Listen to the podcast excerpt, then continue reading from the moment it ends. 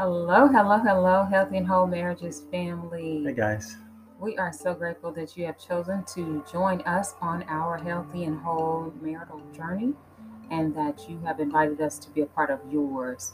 We are excited about, well, actually, I don't know if we can say excited, but we're always excited to have a discussion about the things that matter in marriage, and not only in marriage, but have affected us in our marriage. So tonight's going to be today, whenever you get a chance to listen, view.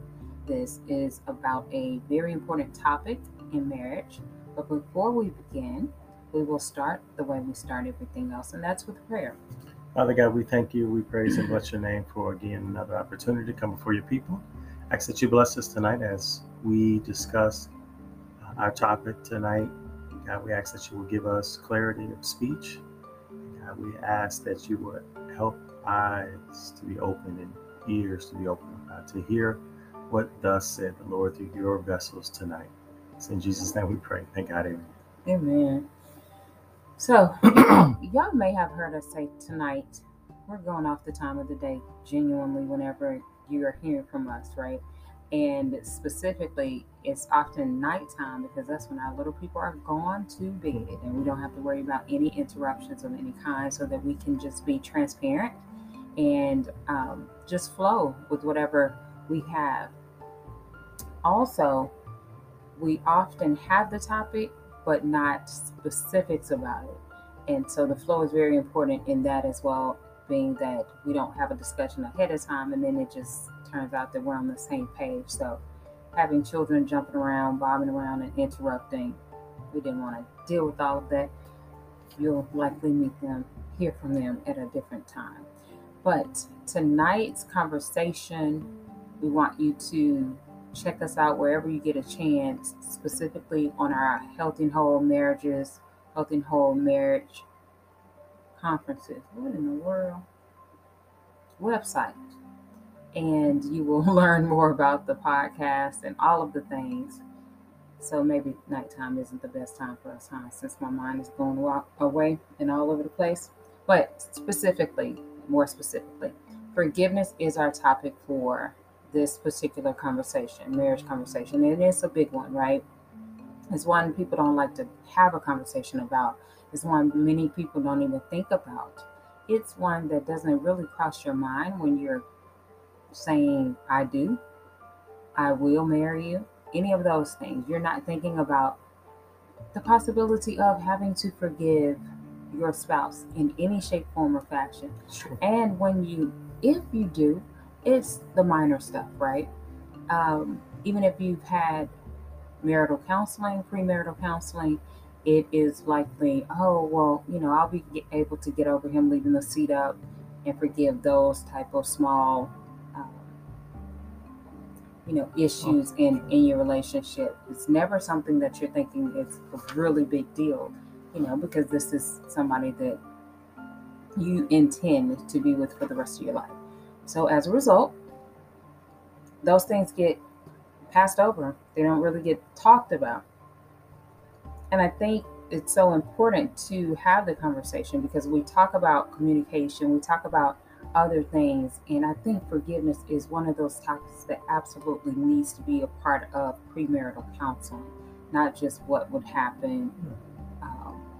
And yeah, it's coming to me now, but honestly, not just what you could deal with and what you wouldn't be able to deal with.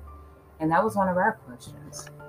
But it probably would have been important had we been given the question of forgiveness, I think, to look at and consider. And, what would you forgive? What would you not be able to forgive? So if you're not married right now and you come across this by way of viewing it, by way of listening, and you're engaged, whatever the case may be, make that a topic of conversation. Discuss forgiveness, what that looks like for you, what you're willing to forgive, what you're not willing to forgive, what you don't expect, to have to forgive. Those things, I think they're so significant. And the reason why I say that is because forgiveness makes and has made and broken relationships. When there has been a boundary that has been crossed that was not discussed, when there has been a boundary that has been crossed that was discussed. Then what? When you're further in your relationship, when you have to be able to consider other people, children, and sometimes, you know, we get in depth with our pride and all other types of things. So what does forgiveness look like? So I'll go. Thank you guys for letting me just flow with that off the top of my head a bit. But I'll just go on and jump in with my notes. And that is, I believe forgiveness is like marriage. It is a journey. It is not a destination. It has twists. It has turns, ups and downs, all types of things going on. It's a process that almost, or at least seemingly, a never-ending process. And for a lot of people, it can be a never-ending process at times. Without forgiveness, no marriage can survive. From the small and the mundane to the unexpected and most egregious of marital crimes on your barometer, forgiveness is necessary. I'll stop because I've just been going for a moment. No, I think that part of it is great. I think you explained it well. And I would like you to keep going. Alrighty. So it's also, from my notes, in my opinion, it's one of those processes or experiences that we all must have in life, right? We can not be married and we've had to forgive somebody. I don't think you can go through this life without having to forgive someone. Let's just be honest about something. We have, as children, you know, you had somebody take a toy from you and you're angry about it, or you had to share a toy that you didn't want to share and you're upset with your parent about it or an adult about it. You had to forgive. And the beautiful part about children, right? They forgive and move on as quickly as it happens at times. Yeah. Not to say that it hasn't, you know, been ingrained and affected them later on or will affect them later on, but that's what happens. And so with life, it's a necessary evil almost. And in marriage, I guess we could look at it in the same way to an extent. So we all must experience the need, the life circumstance where forgiveness ends up having to show up, play a part in some shape, form, or fashion. But we cannot forgive alone. We can't do it alone, is what I meant. Agreed. Just to that end, I was thinking about Matthew 18:21-22. This is Peter talking, and he came to him and asked, Lord, how often should I forgive someone who has sinned against me? 7 times, he said. He said, no, not 7 times. Jesus replied, but 70 times 7. So I think that's what can make forgiveness difficult, if you see your spouse as your spouse, and because they're another human being, so they're going to have these mistakes. But if we're looking at this from a biblical perspective, which I think that you should take your Bible focus and marriage focus and put those into one and kind of mix it all up and try to see what the Word of God says about issues in your relationship, and really focus on how can you grow and really understand your spouse. To me, you have to go back to the Bible. So that's why I like this. But in my opinion, when we hurt, or when we are hurt by our spouse, we have to see them the way God sees them, which is through the eyes of grace, which is definitely difficult to do because we are hurt. We are broken. And so we already heard from Jesus at 70 times 7. So, okay, I got to go. How many more times I got to go through this? And then the second part of it is that God is seeing this individual as grace. So God gives us grace when we sin against him and all the things that we do against him. And we're looking at our spouse like, do it one more time. Just please, just one more time, and I'm out the door. And that can be detrimental. Not to say that we should have spouses that continue, like, become habitual in these things because they say, well, you're going to forgive me anyway.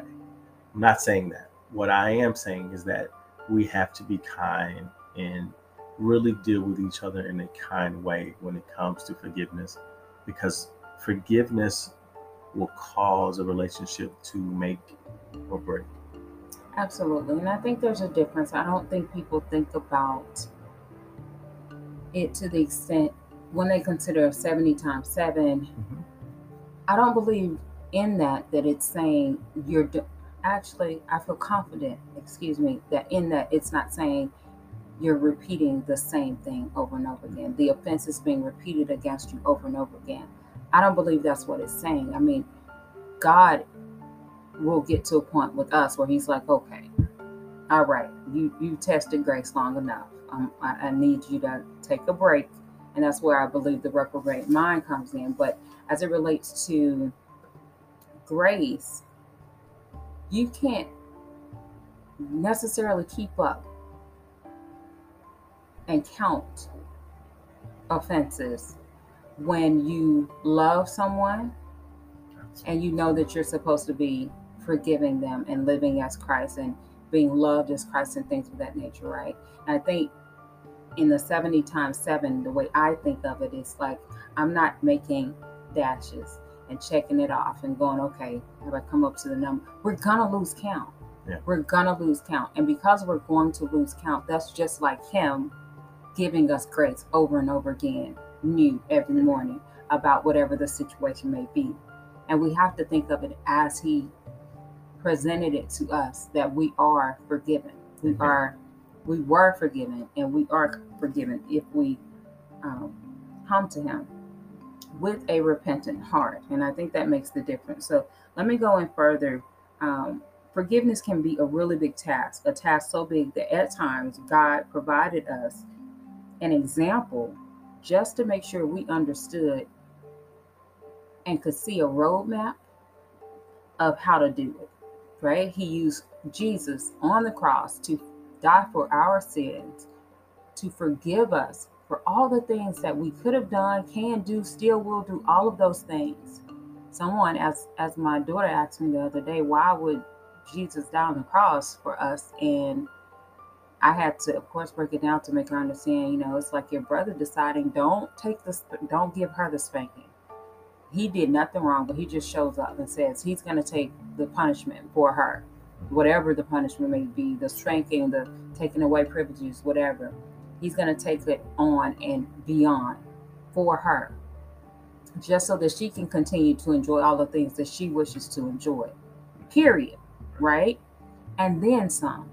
That's what he did that for, because he loves you that much. He loves us that much, period. Okay, so he gave us that example, and we're supposed to use that example and see that example when we're dealing with our spouses.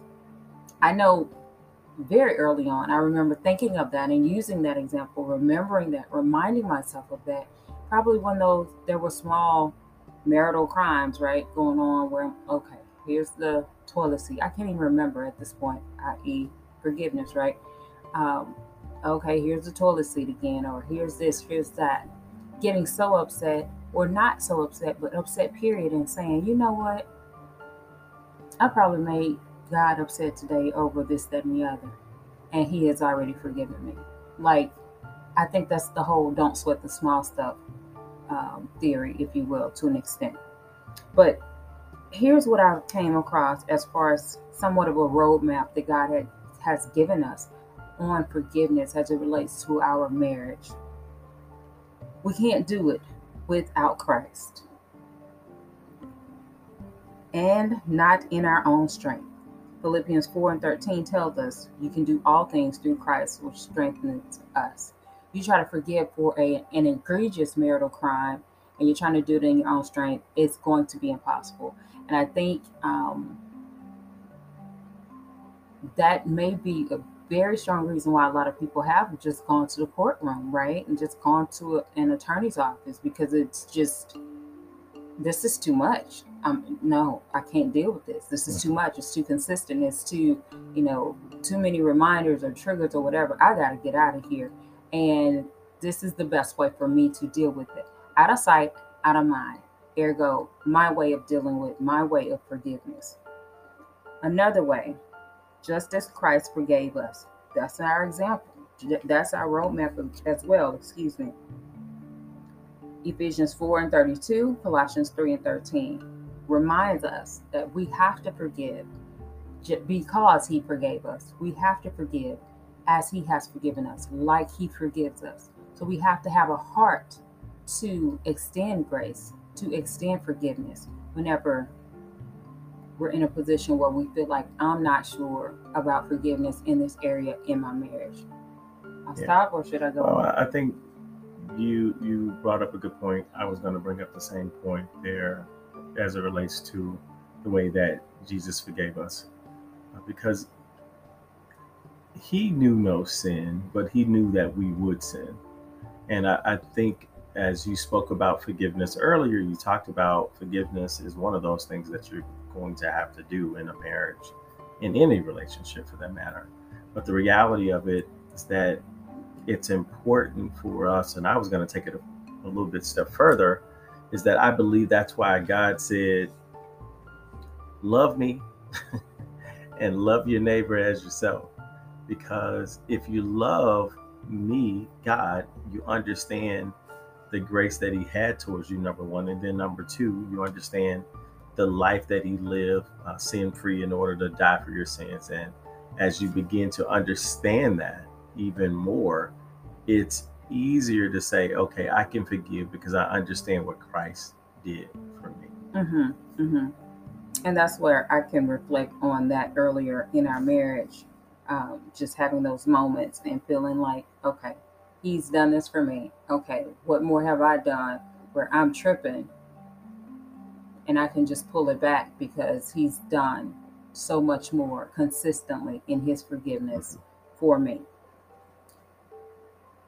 A reason to forgive, to be forgiven, and for your prayers to be heard. Mm-hmm.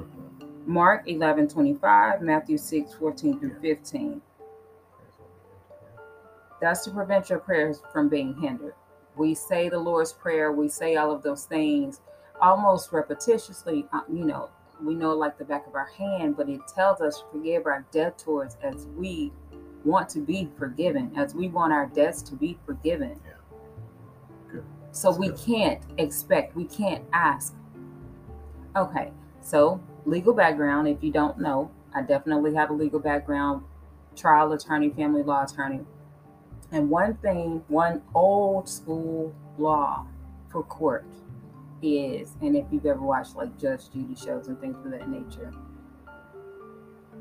there's a doctrine called the clean hands doctrine. You cannot go to court or you have done wrong in the situation that you want to be justified in, that in the situation you want to receive justice in. You cannot go to court, have done wrong, but say, yeah, but they did, and I want you to give me justice. It's called your hands not clean, honey. Your hands dirty just as much as their hands are dirty. How about both of y'all get out my courtroom? That's really what the situation is. So you're not going to God saying, okay, I can't stand them. I can't forgive them over this thing. And there are parables in the Bible related to this as well, where, taxpayers and all of this were going before kings saying, hey, I know I owe you, but please give me more time. Please forgive me. Okay, no problem. But then their servants owed to them, and they just reacted in such an egregious way towards them, throwing them in jail, treating them horribly. And it's like, hold on, you just came to me asking me, what's the difference? And that's what that's about. How often should we forgive? As he's already spoken about, Matthew 18:21-22. As much as necessary. Yeah. As much as necessary. Now, unforgiveness. I think that part, you spoke about it too. We have to forgive as often, because if we're keeping record of that, that's something altogether different. Yeah. So you have to be careful when you're talking about, well, I think you're at the number now, so I can stop forgiving. You don't want to hold that in your heart, because that can then turn into unforgiveness, because you're Absolutely. Like, now I've gone through this too much. I'm done. I'm tired of this. I've given you what I was told to give you, and now it's time for me to move on. Be mindful of that too. And then that tit for tat thing too. Exactly. You know, I forgave you for this, so you need to forgive me for that. That can also be detrimental to your relationship, because simply put, the relationship shouldn't be tit for tat. You did this, I did this, or I buy this gift and you buy that gift. Be mindful of that. I believe that's one of the areas that the adversary can creep in and really wreak havoc on the relationship, because when you don't feel like that forgiveness is reciprocated back towards you, then you become angry. Resentful. And now you want to have this vindictive attitude unconsciously, but it's like something that's sitting in the back of your head simply because you did what was right and your spouse didn't return that favor. So be mindful of holding on to those things. And if it ever comes to that, it's important that you sit down and talk about that at the beginning, because once that begins to just, you mull over it in your mind and you just keep going through it. Listen, so as a man thinketh, so is he or she. And what's going to happen at that point is that then you're going to want to get back at them. And God said, vengeance is mine, I shall repay. You can't put, well, I'm going to get them, or karma's going to get them, wherever, however you see it, going to get them back. Be mindful of that, because forgiveness is a good trait to have, but the frustration of forgiveness can really get to you. And that's why I say, reference back to the Word of God, reference back to prayer, pray together regarding this thing. Be open when talking about these items. If it's something that's really irking you every single day, that it continues and you're like, okay, this is enough, talk about those things before you have to have a counselor to say, okay, now you talk. Well, now you talk. Talk about those things earlier on so they won't hold such weight in your life. Absolutely. And I was thinking of the tit for tat, the something you just said I forgot about. Hopefully it'll come back to me. But speaking about Satan, unforgiveness gives him a foothold. It allows him to have fuel. It gives him strength to come in and do what he needs to do. Oh, I know what I was going to say. So if you're doing the tit for tat, then technically you're not loving, right? Because according to Corinthians, the Corinthians love says that love does not count wrongs. You're not going to keep a tally of wrongs, because if you're so focused on that, you're not allowing yourself to be loved, and you're not loving because you're focused on counting the marks and not showing love. So the unforgiveness giving the devil foothold is Ephesians 4:27, Corinthians 2:10-11. Also with regards to that one, unforgiveness breeds the resentment, the anger, the vengeance, the hate, the bitterness. And to have that looming in your marriage, in your relationship, living in that, living through that, it's truly eating away more at you than it is that person that has offended you, than it is your spouse. Because they're like, well, I already apologized. If they apologize, of course, I already apologized. I've done my part. But you're consistently in a position where you can't forgive. Now, let me be clear. There's a difference between the forgiveness being a process and forgiveness. We may have to do a part two to this, with a forgiveness being a process and forgiveness being withheld. Okay, because there are times when you're going through the process of forgiveness and then something else is tapped on and you didn't realize you were stored there. You didn't realize this was a trigger. And so this is some other area that you have to forgive in, as opposed to, I'm not even like, he's going to have to repay. He's going to have to, until I feel like I'm over it, until I feel like this, that, and the other, I'm not forgiving. And I'm going to make sure my spouse knows it. That's altogether different. Altogether different. I mean, think about it. What if God did that with us? Seriously. So that's the way I would think of it, and that's the way I have thought of it before, just a different perspective. Forgiveness requires confession, though. It's hard to forgive what hasn't been confessed. 1 John 1:9 tells us to confess our faults. We have to confess our faults even to God so that he can know that we're in a position that we're willing and able, ready to have a clean heart and be forgiven. When you're confessing, then you are opening up the door, the possibility of repentance. You're letting that other person know, you're letting God know that I am repenting with the intention of not offending you again or offending you in this way again. I'm 180, not 360. Y'all don't say 360. That's just going back in the same position you were in. 180. You're turning away from that thing and you are ready to start fresh, make amends, start anew, and never go back in that direction again. So, confession. Yeah. My last point would be that forgiveness equals bearing with one another in love. Ephesians 4:2, Philippians 4:13 again. I can do all things through Christ, which strengthens me. So as you're going through the process of forgiveness, it can be difficult. It can seem impossible. With God, all things are possible, right? But it can't. Well, let me say this regarding forgiveness too. Forgiveness doesn't mean that you have to forget what happened. That's what I was going to say. It's important that you don't withhold forgiveness because you haven't forgot the way you feel. Listen, they're two separate things altogether. And your forgiveness has to do with your heart. It has to do with who you are as this individual trying to overcome this issue that can grow out of control. I believe it has something to do with your health. Because I believe when you don't forgive, it does something to you first. The hardened heart. And one of the, I'm taking a class right now called Men of Valor. And one of the big things, and Damien told me about this before too, is that we talked about forgiveness in a way. Sometimes you have to write a letter to a person that may not even be in your life anymore.